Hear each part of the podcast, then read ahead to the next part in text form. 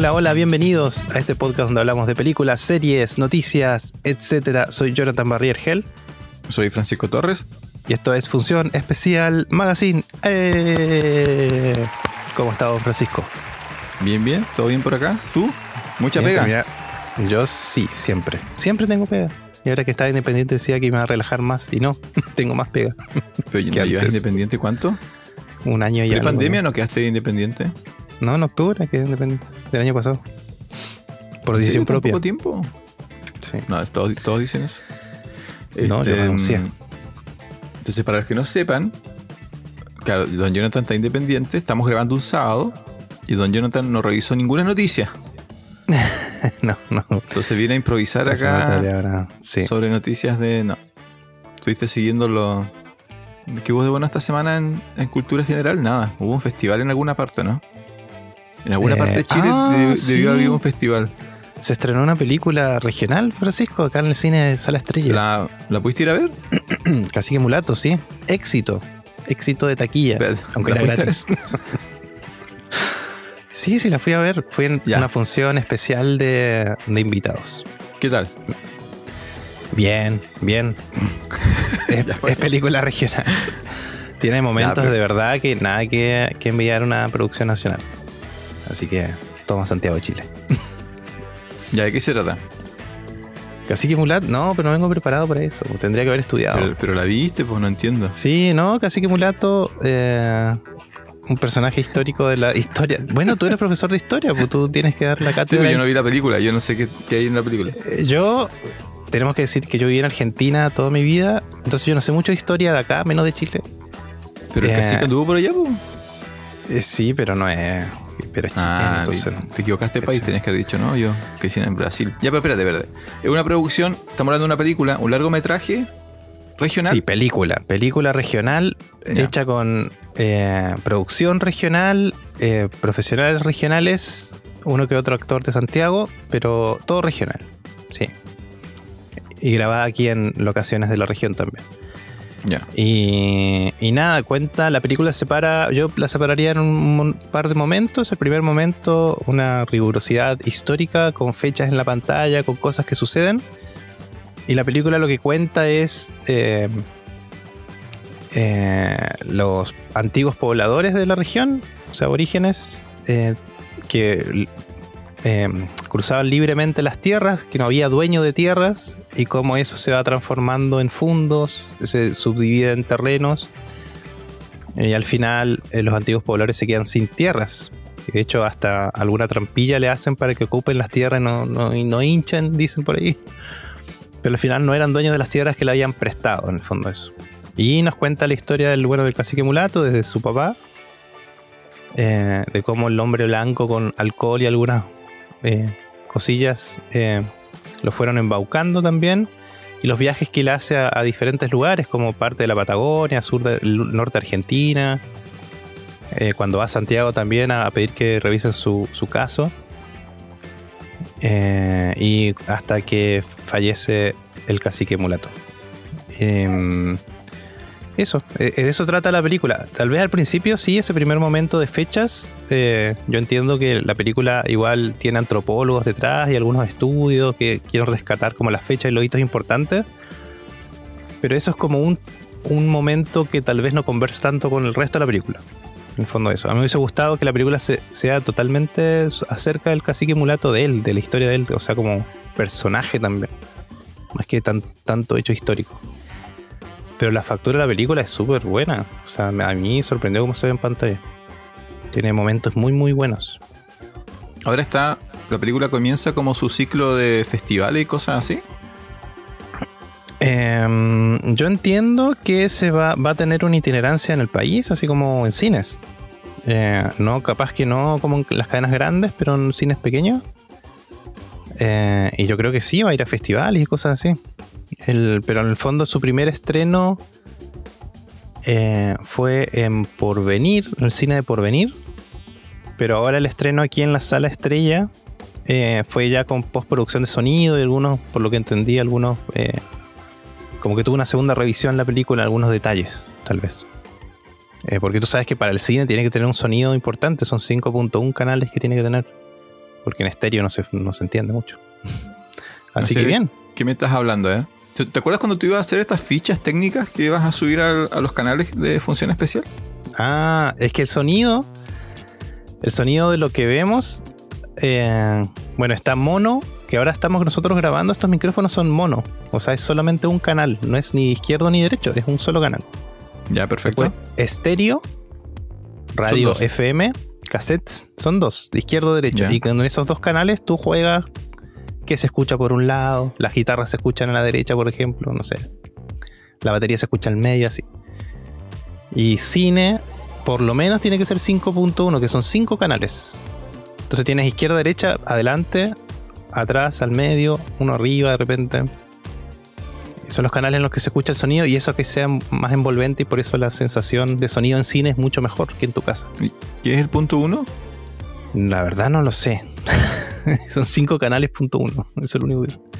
De hecho, ahora para eh, hasta hace poquito Netflix ah, aceptaba comprar cosas que estuviesen en dos canales. Con, eh, sonido 2.0 nomás. Pero ahora te exige que sea 5.1 para poder comprarte. Y eso solamente se puede hacer en postproducción de sonido. Mm, Yo creo que aquí nadie puede hacer, en Punta Arenas nadie tiene cómo va a hacer postproducción de 5.1. Tienes que tener como un estudio en tu casa, es muy heavy. Sí. Por eso se manda a Santiago a hacer la postproducción de sonido. Eso. Ya, pero entonces ahora- técnico. Tú la fuiste a ver acá, sí. Tú la viste En el en cine Sala Estrella, sí. versión 2.1 la película, una cosa. así. 5.1, sí. No, no, pero en, en términos de versión. Tú dices que la de Porvenir fue una y ahora como que la optimizaron un poco. Claro, sí. Ya. Sí. Tiene la, por lo menos la postproducción de sonido y por lo que entendí, tiene algunos detalles que modificaron tal vez en, en video, digamos. Cosas que se dieron Oye, ¿tú cuenta que en si- pantalla no funcionó. Si se queda, o sea, por eso fue lo que tú fuiste a ver fue una sesión especial o, comercialmente va a estar en Punta Arenas la película o Sí, de hecho, eh, o sea, fueron tres funciones que parece, yo no, sé, tendría que haber preguntado, pues capaz que en una de esas podemos entrevistar a Jorge, que es el director, para que nos cuente esas cosillas, pero mm, seguramente fue parte de un proyecto porque eso fue financiado por Fondar, Gobierno Regional, etcétera. Puede ser que Sala Estrella haya auspiciado la función, porque la función tiene un costo. Proye- Proyectar gratis no- Claro. no es para nadie nunca. Entonces, capaz que fue de algún fondo o algo así, que dijeron ya, son tres proyecciones en Punta Arena. Fue como algo así como a las 6, a las 8 y a las 10. Y a las 6 eran eh, invitados de, de la producción. Pero ahí me, me autogestioné para ir de invitado. me dijeron que sí, así que pude ir. Y después ya cuando salí de la función, afuera a las 8 había tremenda fila, había mucha gente. Y después supe que... Porque era por orden de llegada, tú tenías que llegar al cine y ahí mismo sacar tu ticket, uno por persona, y esperar la función. Y eh, a, esa, a las 8 ya se llenó la función de las 8 y desde las 10 a las 9 ya no había función, o sea, 8 y media ya no había función de las 10. Estaba todo lleno. Y esa, esas, ¿cómo se llama?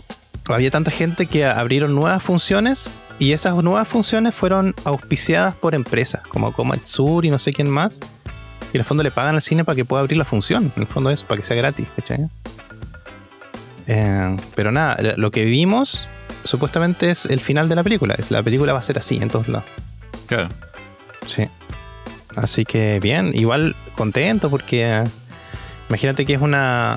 Ya había habido una, una proyección aquí en diciembre en Casino Dreams, que tenías que ir igual a retirar unas invitaciones y en media hora se acabaron las invitaciones. Así que bien, hay mucha gente interesada en el cine regional y es un hito para mí. Yo creo que, que nada, ahí el Jorge Agres abre caminos para los demás también. Que se pueden hacer cosas acá, que hay gente. Yo he conocido mucha gente muy capaz aquí en Punta Arena. Así que hay, hay futuro, señores. O sea, la, la región tiene una historia de cine. Ujú. Eh, se- Teóricamente, yo nunca he verificado este dato. Acá nos cuentan eso así, que el primer, la primera sala de cine en el país fue acá. Sí, se la estrella. Y teóricamente fue por la influencia de... Como esta era una zona de migrantes, entonces en el fondo los migrantes trajeron ese deseo y esa motivación acá. Y después como que se perdió un poco. O sea, hay una... En los 70, 80, 90, el cine, bueno, sufrió lo mismo que sufrió en todas partes, que llegó el VHS, que llegó Blockbuster y, Y hubo una, ahí una amenaza de que, bueno, desaparecieron cines, de hecho, acá. Eh, Mm. Pero tiene una larga historia de. Hay harto trabajo que hacer ahí. No sé quién, no sé si alguien lo está realizando. Yo sé que, por ejemplo, el- hace años hubo un proyecto para la restauración de las de las eh, filmaciones de los. Ay, ¿cómo se llama este sacerdote que andaba subiendo montes? De Agostini. De Agostini, sí.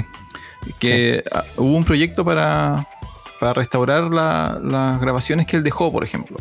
Mm. Eh, no sé en qué quedó. Cuando, cuando participamos, cuando participamos del antepasado festival eh, acá patagónico internacional de cine, mostraron películas, por ejemplo, de mm, del director este chileno del que tiene el nombre del teatro, Bor.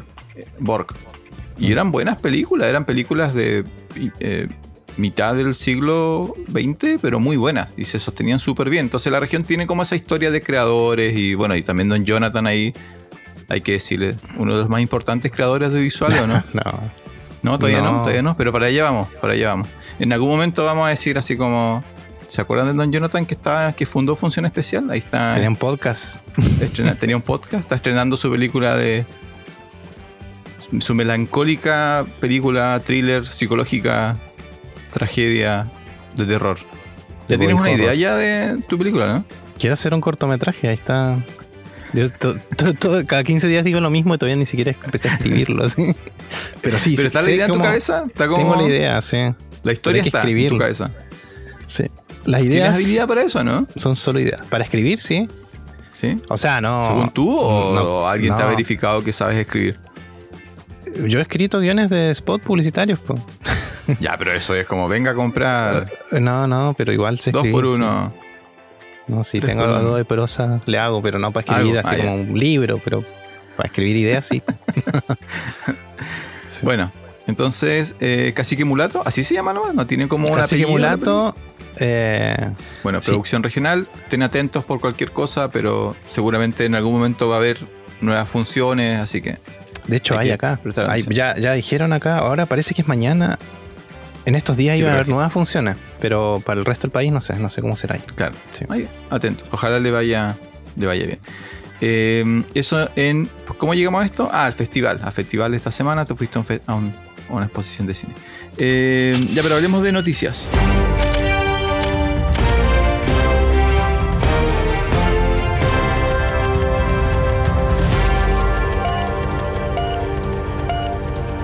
¿Qué noticias traes, don Jonathan? Yo no traigo ninguna, tú traes un montón. Sí, traes esta noticia conspiratoria que yo siempre intento como bajártela. Tú quieres quemar las micros y yo digo, no, don Jonathan, si esto no es tan, no es tan terrible.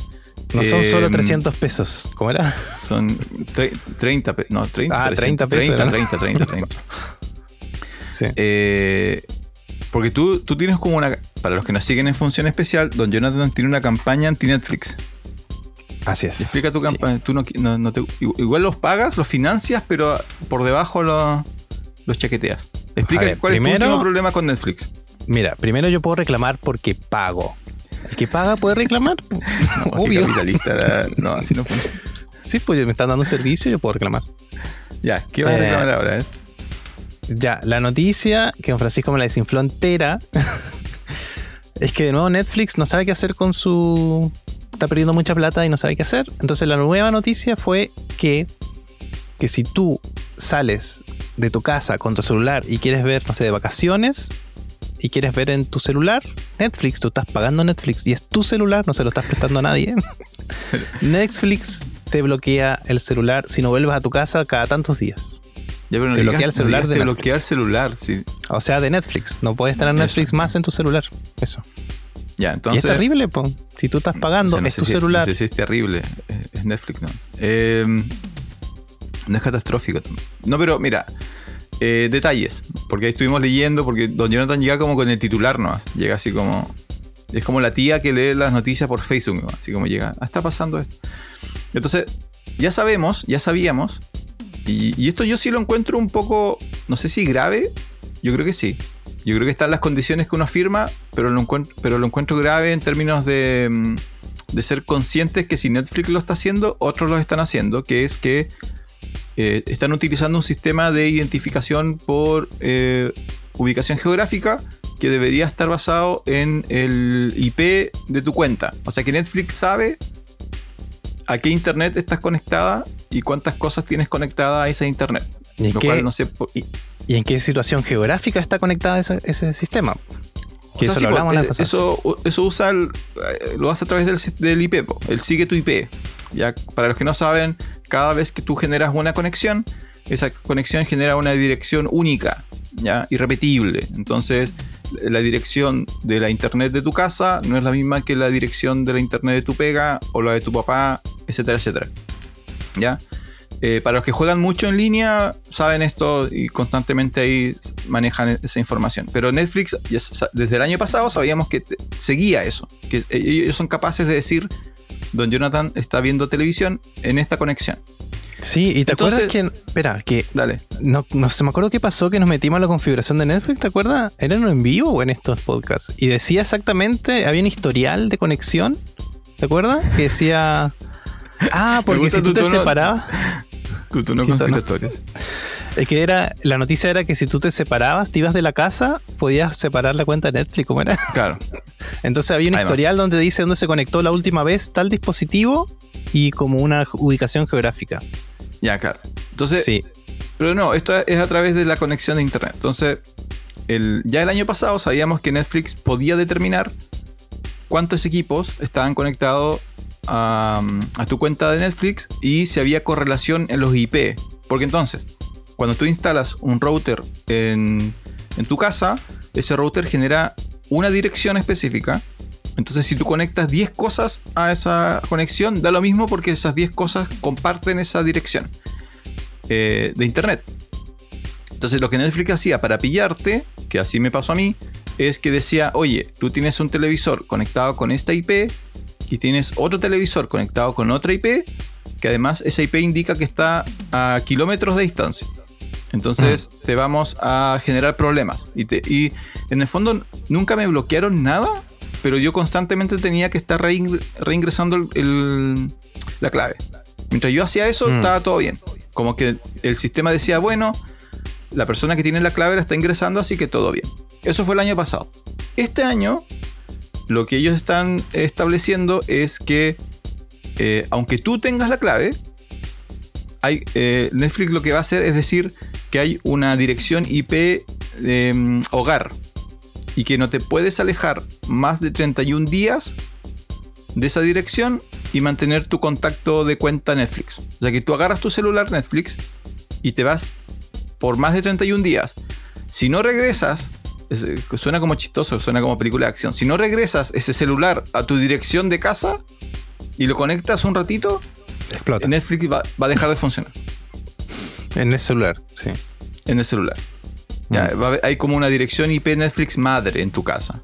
Entonces, cada cierto tiempo, tu, computador, tu celular, tu tablet tiene que regresar a esa, a esa casa, a esa base de operaciones Netflix, y ahí los permisos como que se renuevan. Eh, ¿Qué tan grave es? En la práctica no es grave porque muy pocas personas se van a ver afectadas por ese, por ese, este, este, proceso. Teóricamente lo grave es que sigue denotando que Netflix tiene como este poder y esta habilidad de hacer cosas y están como testeando hasta dónde llegar. O sea, ya nos dicen que sabemos dónde estamos, sabemos cuántos somos, sabemos cómo ocupamos su servicio, y ahora nos está diciendo así como, ya, y a ver qué pasa si puedo determinar si cada cuántos días estás en tu casa conectado con tu celular, por ejemplo. Eso es información cada vez un poco más sensible, ¿no? Y ahí es donde el cerebro conspirativo de Jonathan como que se estresa. Sí, encima lo peor de todo es que el maldito algoritmo todavía no me funciona. Nunca, me recomienda cosas que me gustan o me gustarían. Arreglen eso primero, Netflix. Pero, ¿por qué no? en este momento, ¿por qué estás pagando Netflix?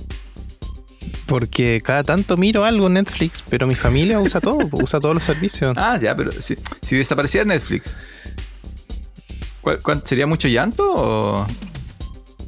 Eh, yo creo que sí. Por ejemplo, Netflix es lo que más consume mi señora, por ejemplo. Mi señora es lo ah, que más consume Netflix. listo, listo, también. Se, se, acabó la conversación. y mi hija igual. Todas las novelas coreanas. Mi hija, más, mi hija más pequeña igual usa Netflix, está Peppa Pig, por ejemplo.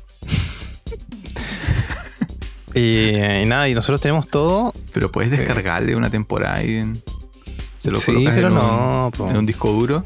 Unos, unos 50 gigas de. ¿Cómo se llama? Peppa Pig. No, Pe- Peppa Pig. eh, no, tiene que ser, no, legal. Tiene que ser- ¿Cómo tiene que ser qué? Tiene que ser. Yo me acuerdo cuando uno era pequeño veía como mil veces los mismos capítulos de. Pero en la me- tele, en la tele que tú pagabas porque veías la publicidad de la tele. ¿Te Me acuerdas? tenían, no, a mí me tenían grabado en un VHS programas. Y como para Ah, dejarme tranquilo, me colocaban el VHS así como ya, mira. Viste, por Yo eso se cancelan las temporadas después. Dice que raro, nunca avanza. Nunca, nunca veía el final de la historia. Sí, nunca me grababan los otros capítulos, ¿cachai? Como que me grabaron los capítulos del medio, ¿no? Así como yo, bueno. Nunca supe, por ejemplo, Alf. Alf volvió a su planeta, ¿no? Alfa volvió a su planeta, creo que no. ¿No volvió? Hicieron una ¿Seguro? serie de él. No, lo, No, no lo creo sé, nunca vi. Siempre vi los mismos capítulos de Alf. Ah, había unos monitos animados de Alf. ¿Los viste?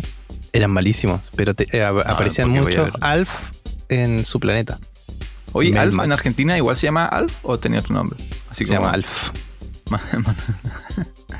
Este. Ya, pero entonces Netflix está haciendo cosas que. A ver, Netflix está haciendo cosas que otras compañías están observando y que. eh, eso es lo peligroso, ¿no? Que. mm, Vamos lentamente camino a esto. A como tú dices, ¿no? A esta idea de que si yo pago algo es mío. Y ahora ellos están diciendo, eh, no, no es tan tuyo. Es así como es tuyo mientras hagas lo que. o lo uses como nosotros queremos que tú lo uses. Y eso es como raro. Claro. Sí, se cambian las reglas heavy. Pero el tema es que Netflix está asustado. Bueno, los ejecutivos de Netflix en realidad están asu- asustados por el tema de las platas. En el fondo, eso. ¿eh? Entonces están viendo cómo hacerlo, le están haciendo todo mal. Porque mientras más reglas colocas, más gente se te va a ir. ¿Cachai? ¿Por qué? Te cambian las reglas cada dos meses, tres meses. Así que eso. O sea, mientras la duda es mm, ¿qué tiene Netflix que es imperdible? Ahora, ahora, Y- no. mm, sí. Y esa es como la duda, ¿no? Es como porque la gente paga lo que, lo que va a pasar ahora y cada vez está pasando más. Y de hecho tú más adelante te vamos a preguntar, ¿no? Por ejemplo, la, la gran serie de hoy día es em, The Last of Us. Eh, entonces, claro, tú llegas, el- esa sale los domingos, ¿cierto? Sí, lo- de hecho los grandes eventos de series siguen siendo de HBO. Bueno, Eso te salvo, decir, sí, Tú, llegas el lunes, llegas el lunes y todo el mundo está hablando de la serie. Entonces tú dices, chuta, me siento mal porque todos están viendo esta serie y yo la quiero ver. Estoy dispuesto a pagar eh, lo que tenga que pagar, que además hay promoción y cosas. Ya, entonces sí, démosle. Pago, pago HBO porque no me quiero perder eh, Game of Thrones, no me quiero perder eh, Last of Us, que sale todos los domingos. ¿ya? Eso encima tanto, siguiendo la fórmula, la fórmula antigua que era Eh, claro. el evento, ¿cachai? El evento de ir a verlo. Entonces Netflix hoy día, em, no recuerdo cuál fue la última vez que me senté a- con alguien y me haya dicho, oye, ¿viste tal cosa? Tienes que verla, está en Netflix. No recuerdo esa conversación. Juego Calamar. Cada juego Calamar, que eso fue el año pasado. Sí, el año sí, pasado. fue el año pasado porque fue la, fueron, las máscaras fue- estuvieron para Halloween. Sí. Claro, Juego Calamar fue el último evento cultural de Netflix. Entonces, ahí es donde...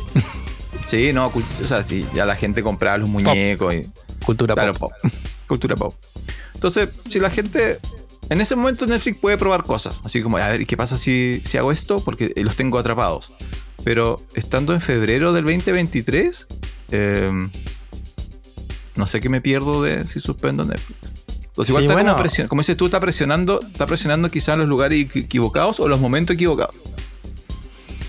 Sí, bueno, Pinocho, lo último. Es la Netflix. de Por los Netflix. Oscars. Mm. Sí, sí, sí, es que yo no sé cuántos Oscar, cuántas de las Oscars están en Netflix. No, no no hicimos ese ejercicio. Es un buen ejercicio. Sí, hay varias. Hay mucho. Sí. Así como de las candidatas a cuál. Bueno, Hay hablando de Netflix, corto. hablando de Netflix, que además, eh, acompañando más las noticias, yo te, tú no sabías esta. Tú, tú lees noticias a horario, a horario latinoamericano. Eh, yo no, pues yo me despierto y reviso qué es lo que el resto del mundo está hablando.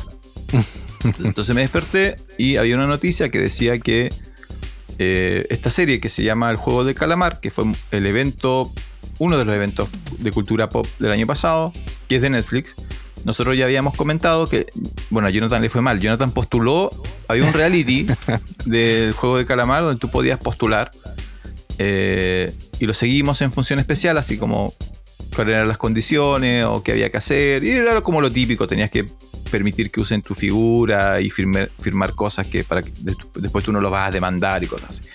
Bueno, pero ayer salió una noticia de que está llegando información de participantes del reality que está siendo filmado en este momento eh, que están sucediendo cosas raras en varios sentidos. En una, eh, están sucediendo cosas bastante descritas como inhumanas, como que el juego se está pasando de rosca. Como que obviamente la serie Juego Calamar es violenta, pero nadie esperaba que el reality fuera así. Parece que el reality se está pasando de rosca, están diciendo algunos participantes. Y además pareciera, están acusando de que hay condiciones em, que favorecen a ciertos participantes. O sea, que este reality eh, se está yendo por el lado más explotativo y por el lado más arregladillo. Lo cual no es mm. ninguna sorpresa para los que crecimos en el mundo de los reality.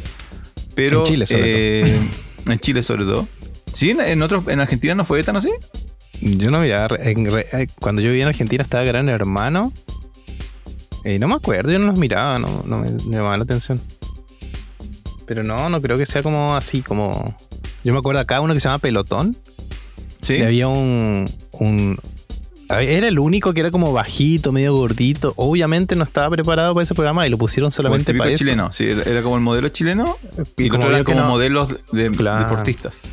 Y como él no pasaba las pruebas, él como que decían, no, písate en mí para que puedas pasar. Y le pisaban la cara. Y al final lo, dejaron pasar por eso, porque.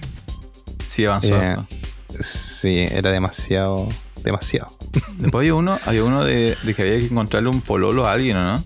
Igual ganó como el ah, más. Sí, sí, sí, sí. Bueno, pero el tema, la noticia es que el juego de calamar de Netflix se está pareciendo a un reality chileno.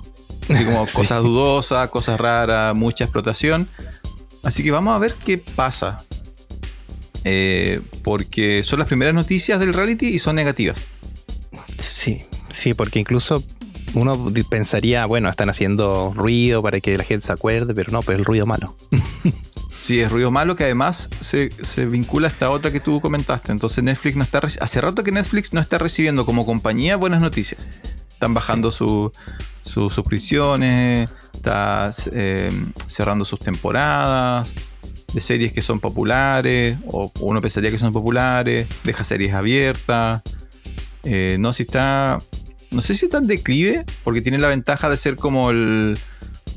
Eh, cuando el mundo habla de streams, habla de Netflix. Cuando mi mamá habla de ver cosas, dice, oye, pone el Netflix. Entonces yo digo, no, tú estás viendo esto en Amazon. Y ella dice, ah, ya, si tú sabes a lo que te refieres. Todavía está como Netflix, es como el. Sinónimo, sinónimo de. El, sinónimo, de. Pero malas, malas, malas, malas noticias. Eso con Netflix, así que nosotros seguimos ahí pagando suscripción y eso nos da derecho a, según, según la lógica de Doña Jonathan, como estamos pagando, podemos darle, darle como caja. Eh, una noticia que Doña Jonathan me está obligando a comentar, aunque él no la leyó, no le interesa, no le importa, pero es como, según él, es como, es una noticia de cine. Bueno, a comienzos de semana, em, James Gunn, que es el antiguo director de algunas de las más importantes películas del universo Marvel, que se lo secuestró DC, se lo llevó a su lado y le dijo, mira, te entregamos todos los poderes para que te hagas cargo del universo de películas y de producciones eh, live action de superhéroes. Y dijo, perfecto, quizá cuántos millones le estarán pagando a James Gunn.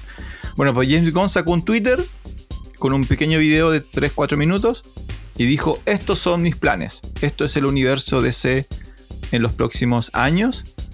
Em, yo le mandé el video a Don Jonathan. Don Jonathan vio creo que los primeros 15 segundos. Porque el video no tenía ni color ni nada, era como él hablando nomás. Y ahí como que la, mente de Don Jonathan como que... Su mente de artista como que se aburre. En realidad no era un video muy... El video en sí mismo no era una buena señal, ¿no? No, era como, ya dejen de hablar, ahí salgo yo a hablar. Claro, como él, como agente creativo no dejó evidencia de mucha creatividad ni, ni, ni arte en el video. Es como él hablando nomás. Entonces, bueno. ¿Qué es lo importante? Eh, lo importante es que hay una nueva película de Superman. En julio del 2025. Sí, Eso es. 2025. Ah, eso, y sus planes 10 años eran, ¿no? De eso hablaba. Son, sí, 10 años partiendo del 2025. Estamos, y estamos a inicios del 2023. Y la primera cosa creativa que él propone eh, es para dos años más. Eh, eso. Entonces la pregunta es: ¿a alguien le importa Superman. el, no, el anuncio de James Gunn? ¿Su plan? Su plan, sí. Y lo otro ¿Es es que relevante? Mm, no sé, porque aparte puede cambiar todo lo que dijo. En realidad no era tan como sobre piedra. No, bueno, obviamente no es nada, no hay nada sobre piedra, si son dos años más. Entonces, eh, a mí me gusta DC, yo lo sigo, por eso tú siento que tú dijiste, ah, Francisco va a hablar de esto, pero en el fondo es. A ver, son películas de superhéroes, son series de superhéroes, son, son entretención. ¿Existe? ¿Por qué? ¿Cómo llegamos a este punto donde eh, hay que entregar estos planes como si fueran planes de gobierno? Así como, mira, yo durante 10 años voy a hacer dos películas cada año y estas son las... Y les prometo, les prometo que va a haber una película de Superman. Y les prometo, como, no, esto es para divertirse, ¿no? ¿no? El cine es para divertirse y yo creo que se lo están tomando por el lado equivocado. La verdad creo que se lo están tomando por el lado equivocado. Sí, y aparte que dijo, eh, habló de Flash, bueno, habló de que, que era canon y que no, que en el fondo es prácticamente casi nada es canon ahora. y, y que había algún tipo de sello, o no, lo, lo escuché mal yo, un sello para algunas películas que van a ser como, no sé, como un tipo de canon, ¿cachai? Y que Flash, la película Flash que viene hace tiempo eh, envuelta en polémicas porque va a ser protagonizada por un villano real. Por que es Miller. Sí. Yo no puedo creer que sigan con eso. Digo, como, bueno, No, pues si cuánta plata le metieron. sí, sí, pero igual. Bueno. Em, que entró a rehabilitación Ezra Miller la otra vez, po. Para que haga cosas buenas, por no debería ir a la cárcel, pero bueno. y dijo que era la mejor película de superhéroes que iban a ver, íbamos a ver. ¿Qué? Así que. Mm, No, que él había visto en mucho tiempo, dijo. sí. Es la mejor película de superhéroe que yo Eso dijo él, dijo James Gunn. Eh, sí, lo que pasa es que por eso no, no quiero profundizar porque en realidad es. Es como darle. A ver, para los que les gustan los cómics, saben de lo que James Gunn está hablando. Para los que no saben, eh, o para los que no, no se están metidos en ese mundo, es súper raro porque es como. La gente quiere ir a, a relajarse al cine, no, no tiene. ¿Por qué les vas a hacer como casi leer ensayos de preparatorios para ir a ver Flash? Lo que pasa es que la película de Flash, y por eso es tan importante que la quieren sacar, algo va a suceder en la película de Flash que va a explicar cómo se, ter- cómo se termina el universo de Snyder y cómo inicia el universo de Gunn. Mm, ¿Ya?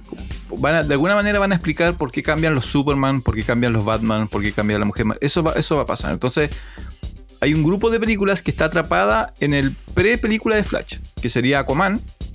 Entonces, y que sería, teóricamente debería haber sido Mu- Mujer Maravilla 3.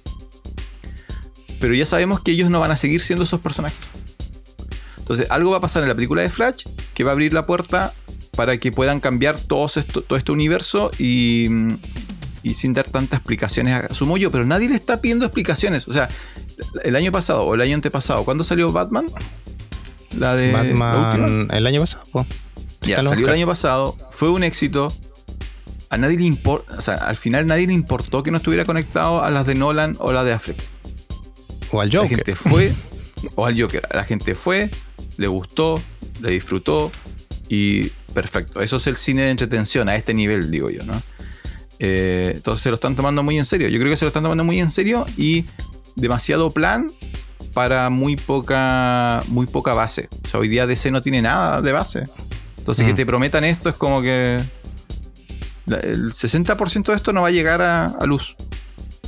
Sí, Te lo digo, te lo firmo ahora. Así como, cítenme. Estamos a 4 de febrero y eh, GOM nombró 10 cosas. Le aseguro que esas 10 cosas, 6 no van a llegar a, a puerto cuando él dice o, o la forma que él dice.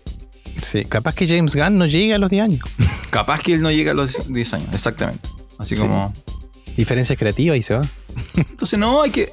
hay que tomar. Yo, culpa de esto también lo tiene Marvel. Marvel y sus planes por etapa. Igual tiene como culpa de eso. Así como todo el mundo quiere como copiar lo que hicieron ellos.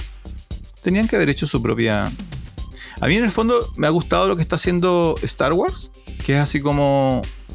Hagamos una serie. ¿De quién? De este. Démosle. Y a ver qué pasa. ¿Salió bien o salió mal? Si sale bien, continúa. Si sale mal, se olvida. Sí.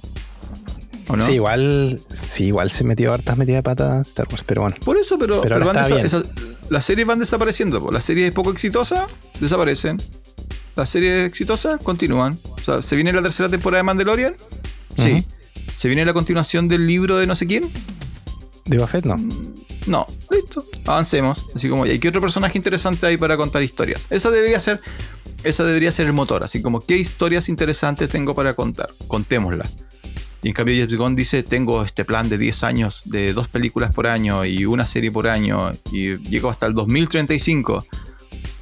Digo, ¿qué? Ah, y dijo que eso, que las cosas iban a, no sé, que las series animadas iban a... Eh, Algunas van a ser canon. Claro, con, con la live action y así. Así que no, no pasa nada. Oye, nos estamos pasando mucho de tiempo y yo quería saber qué te generó em, la mosca. No, no, mentira. ¿Cuál fue la otra que viste? Viste. Eh, quiet in the West. Todo piola en el. En el lado este. Ya, esa es la película que viste, ¿no? Sí, esas son las dos. Así que hasta aquí las noticias, don Francisco. Sí, dale, dale.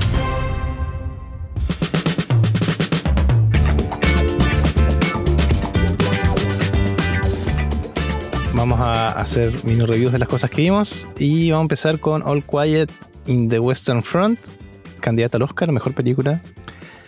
Y yo no la había visto, la vi con calma, me dediqué ahí el tiempo de verla.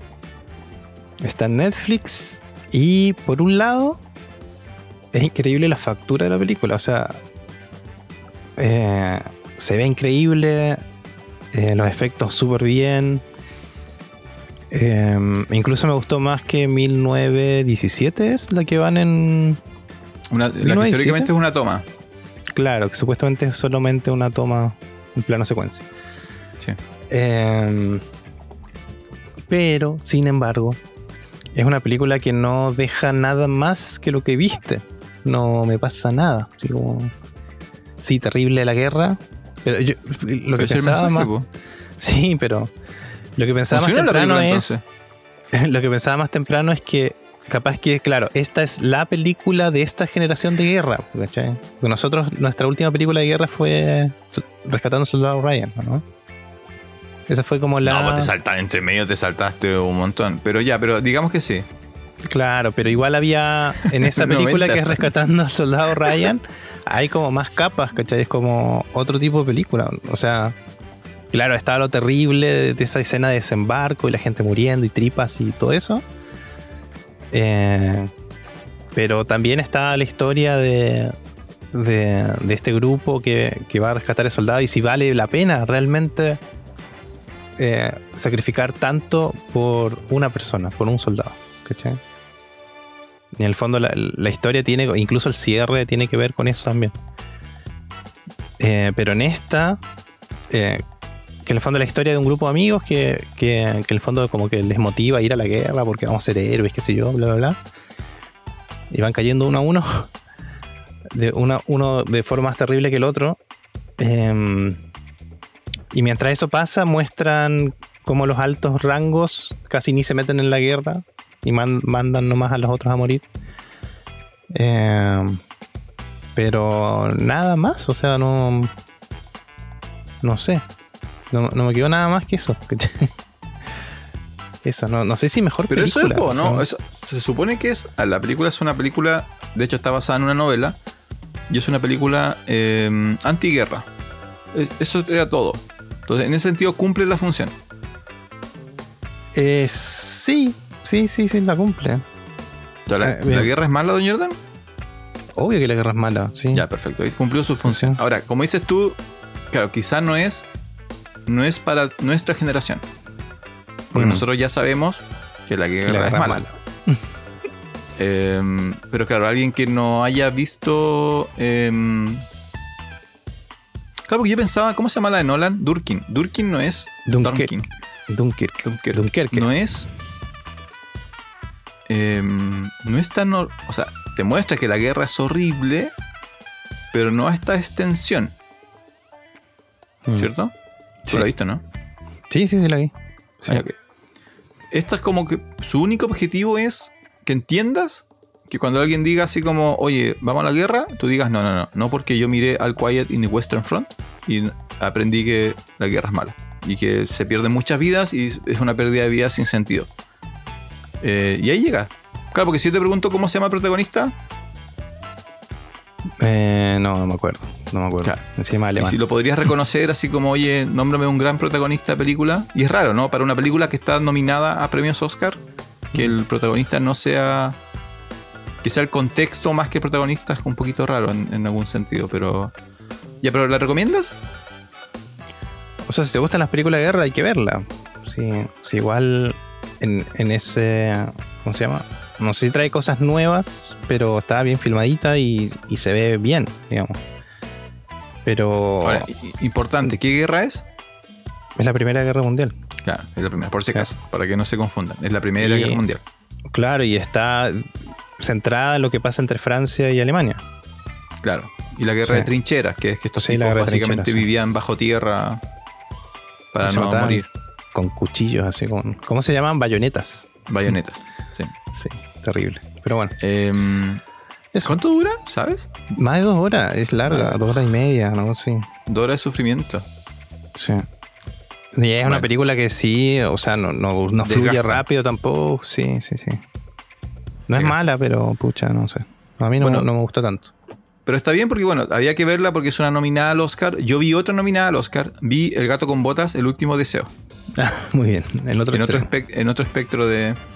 eh, la habíamos comentado la semana pasada porque nuestra candidata a mejor película animada es, es Pinocchio de Guillermo del Toro. Eh, y nosotros veíamos, bueno, quién le puede competir.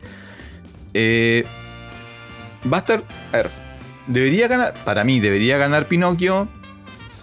Pero si gana el gato con botas, por el elemento técnico, tampoco me parecería malo.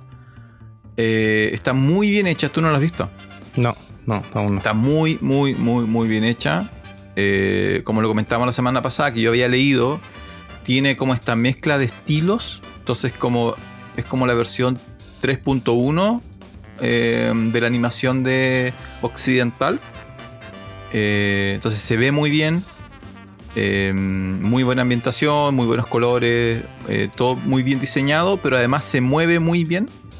Las escenas de acción Mm. eh, hay algo de innovación ahí, meten algo digital, no sé cómo lo hicieron, la verdad, tendría que ver un documental de cómo, cuál cómo lo hicieron, pero, pero se mueve muy bien, espe- especialmente las escenas de acción. Y además tiene, eh, bueno, el protagonista es el gato con botas, que la voz se la entrega eh, Antonio Banderas. Eh, la coprotagonista es una gata negra, que no me acuerdo cómo se llamaba, pero la, la voz la hace Salma Hayek. Y en la película se la roba eh, quizás el mejor villano animado de los últimos 5 o 10 años.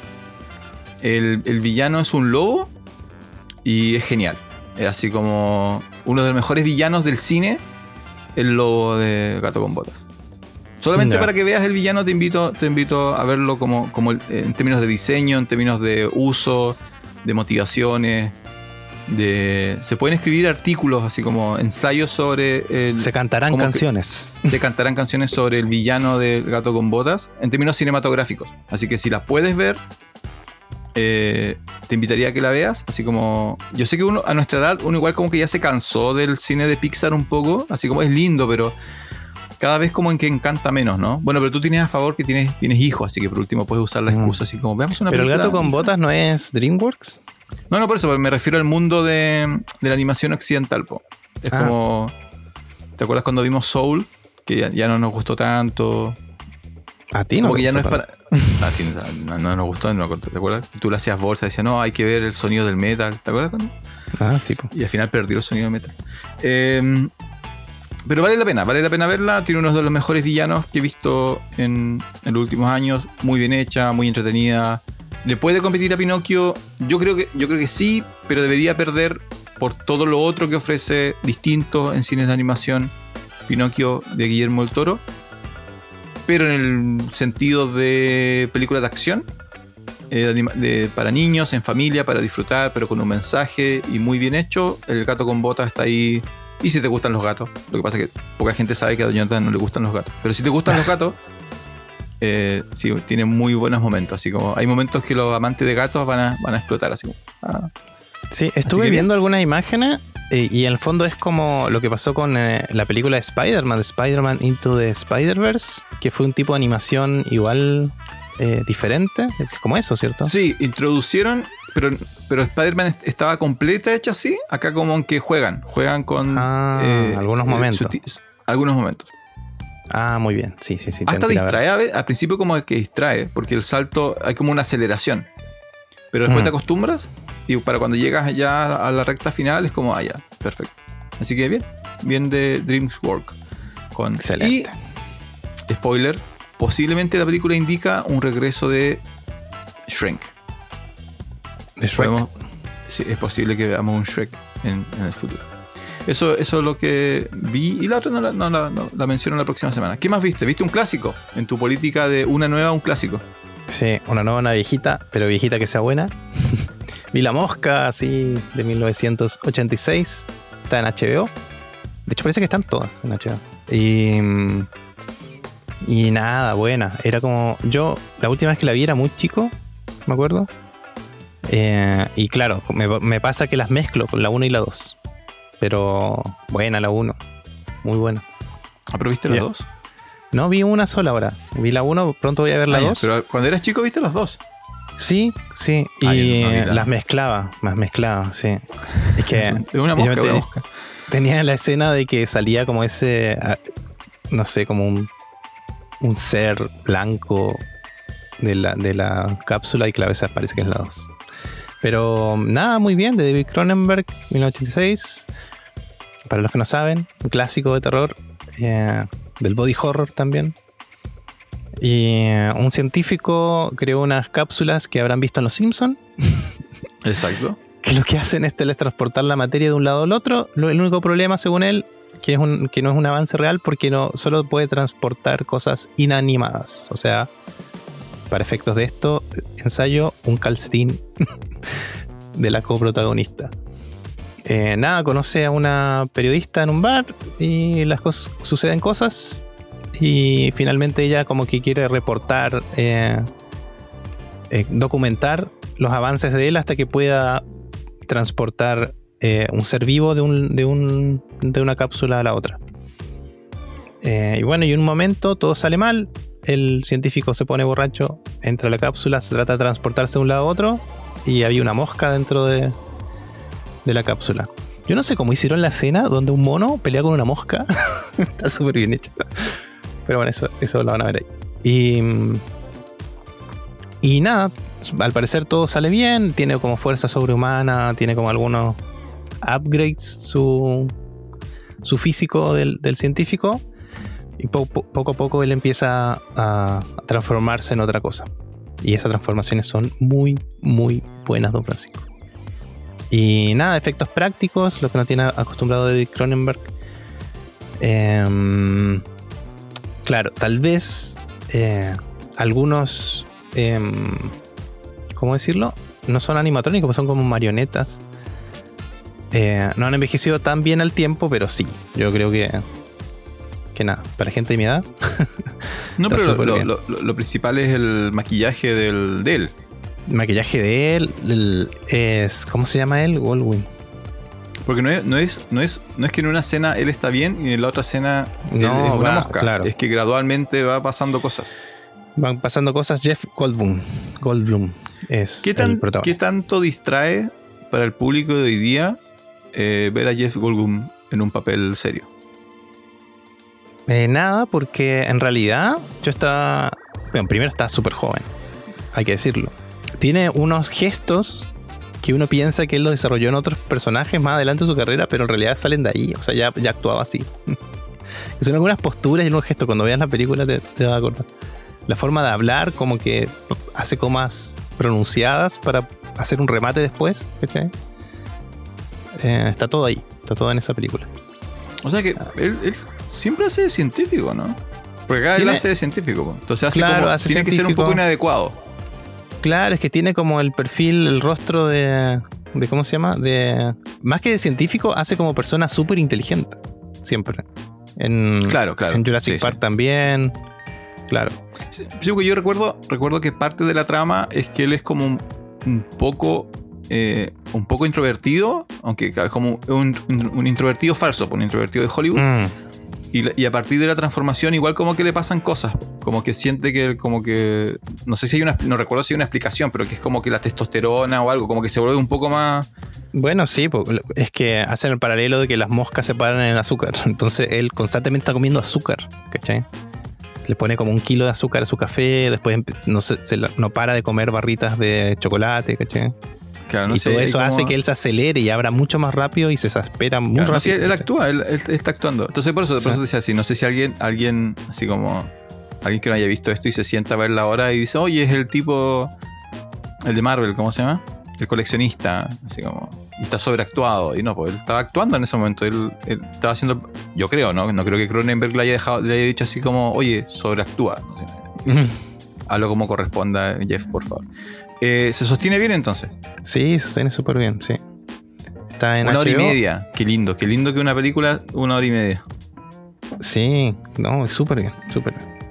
Ahora, termina Así que- mal, como te gustan a ti. Sí, termina mal. De hecho, es raro porque te da pena ver ese. Ah, ahí viene, viene la profundidad, sí, po. Es- ¿Tiene su mensaje las películas ahí? Sí, porque tú al final, claro, ya, esta película es del 80, así que podemos hablar. Al final él ya transformado en su última forma, eh, rogando porque lo maten, y ves ese cuerpo raro, extrañísimo, de pura carne ahí en el piso, igual te da pena, aunque es un- un- una cosa deforme. te da pena lo que pasa al final. Pero bueno, Claro, al final se transforma como en un, un tema de la humanidad, ¿no? Que, Sí. que la búsqueda de él de, de mantener algo de humanidad. Entonces hay todo un juego ahí sobre claro, qué significa ese proceso. Eh, yo creo que la he visto un par de veces. Hace tiempo que no la. que no la. que no la veo. No sé si vi las dos, yo creo que no. la 2 es el hijo, po, el hijo de él. Sí, pero ya su- suena. No sé si. ¿El Cronenberg hizo la dos? No recuerdo. No, No no, creo, ¿no? Porque ya, ya suena, suena como a, a secuela de los 80, así como, ya, pero podemos hacer otra. Pero el protagonista está muerto, pero puede haber tenido un hijo. Eso, ya, no. Como nadie le va a decir, oye, paremos. Eh, yo pensé que cuando me dijiste que habías visto la mosca, yo dije que en una esas habías visto la, la anterior. la que anterior en blanco y negro. Eh, eh, 1958. 50. Sí, 58, la que 58. sale en Los Simpsons.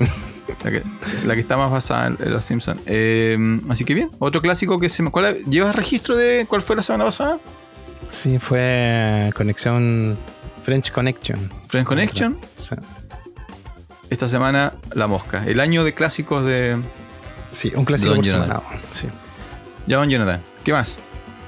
Muy bien, eso. Y nos quedan un par de minutitos. Eh, bueno, ya cuando salga este, este episodio, tal vez ya, había sal- ya habrá salido el nuevo episodio de The Last of Us. Ah, ¿verdad? ¿Qué tal? ¿Sigues enganchado? El número 3, sí, un episodio muy bueno. Perfectamente podría haber sido una película. Eh, te fuiste un rato, no sé qué dijiste.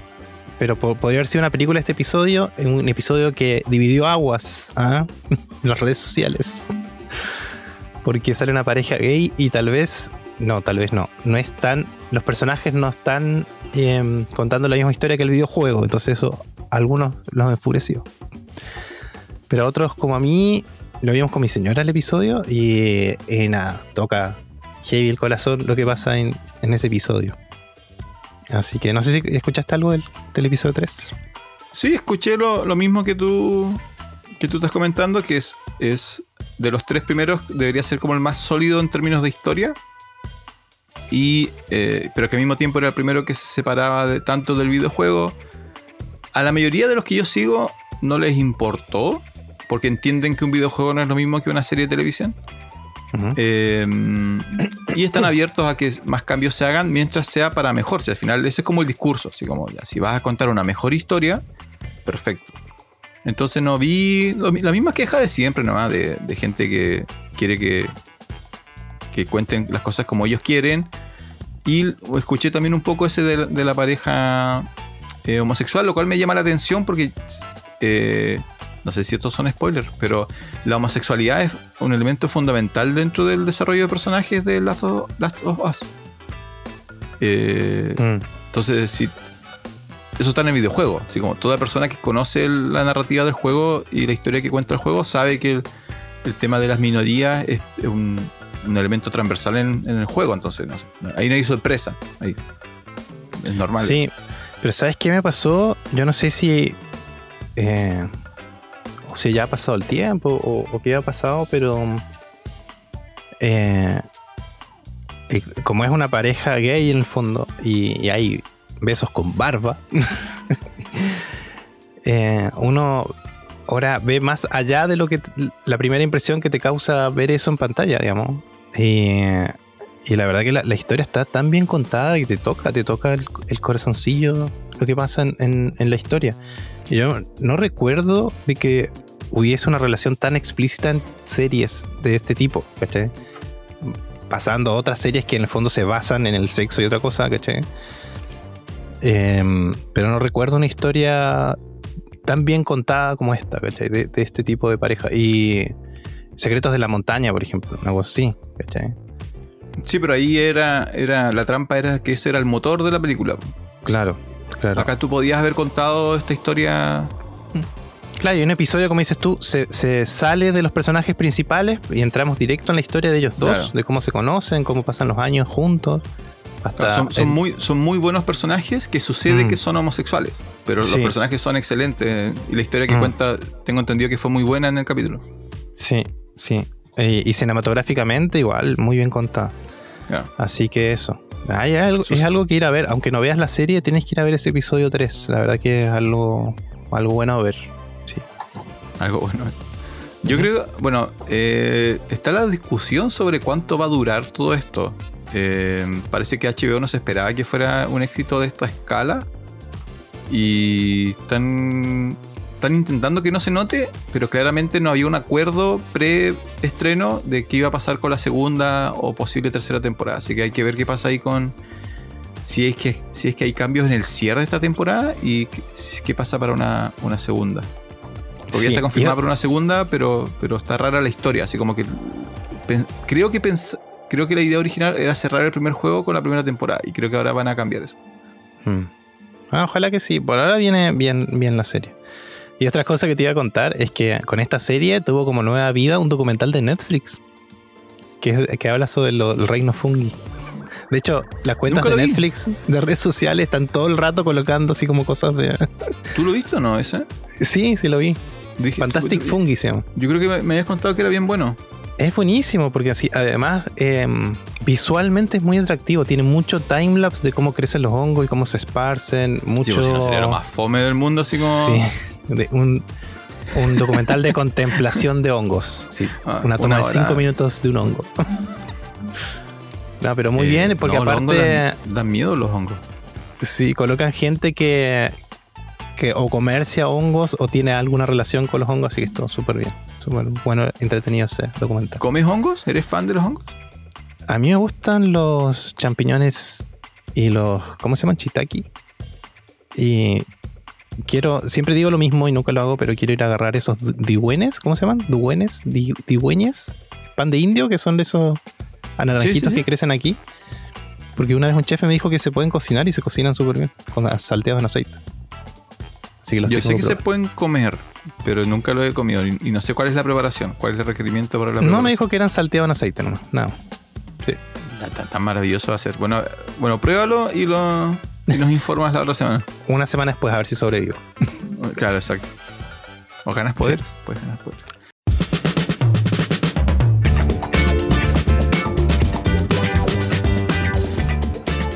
Entonces, en resumen, buena semana, po.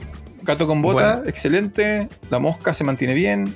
El Love of Us, muy buen tercer capítulo. Y. Ah, no.